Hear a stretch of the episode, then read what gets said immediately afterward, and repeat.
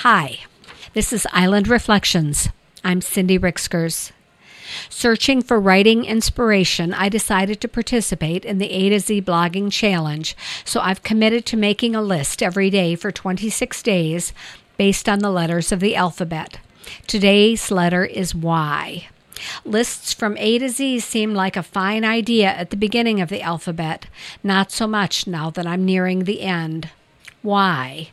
I could write about yeast breads or yoga or yarn, but how to come up with a list for any of those topics. And my plan emphasized lists for this challenge. I have yarn in several weights and colors, but I'm not well versed enough in the nuances of yarn to write about it. I do a little yoga practice each day, but the routine I do could be found and described more accurately in any book on the subject. I do quite a bit of bread baking, especially in the winter time, and have several recipes that have been successful for me. Short of printing out the recipes, though, what is there to say about yeast bread? So, in frustration, yet unwilling to give up when I'm this close to the finish line, let me just grab in desperation for any Y word. Yesterday. Yesterday, I managed to make it through the whole day with very little sleep. Once again, I'd been unable to fall asleep the night before and spent many hours lying awake, unable to toss and turn when sandwiched in between two very small dogs, pacing the floor, paging through magazines, and any number of other non productive, time killing activities until I was able finally to fall asleep somewhere around 5 a.m. I often blame a bright night sky for my inability to sleep. A full moon is an almost sure guarantee of a restless night. And yet, with the sun already brightening the sky, I can sleep soundly in the early morning hours. It's a puzzle. Yesterday was a work day for me, so I still had to be out of bed at by 8 in order to stumble through at least some of my morning routine.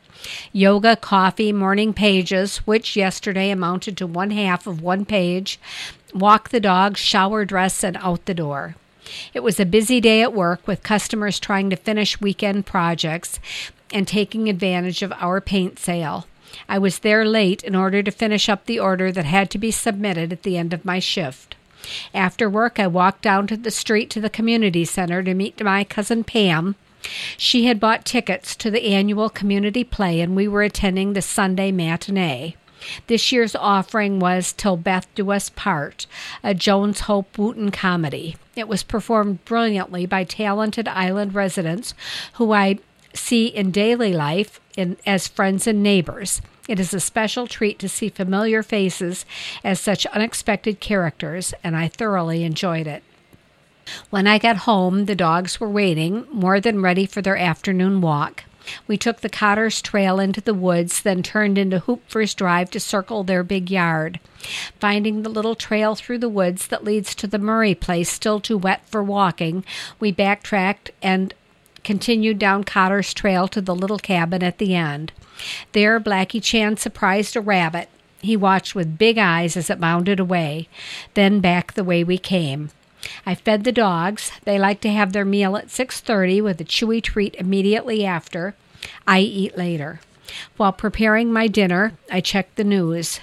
My dinner was macaroni and cheese made with the last of the cavatappi pasta and some sharp cheddar. I boxed up the leftovers for lunches later in the week. Kitchen cleanup was my final task before giving in to my sleepiness. I went to bed early and managed to read less than two pages of my book before turning out the light. I slept well, though, the whole night.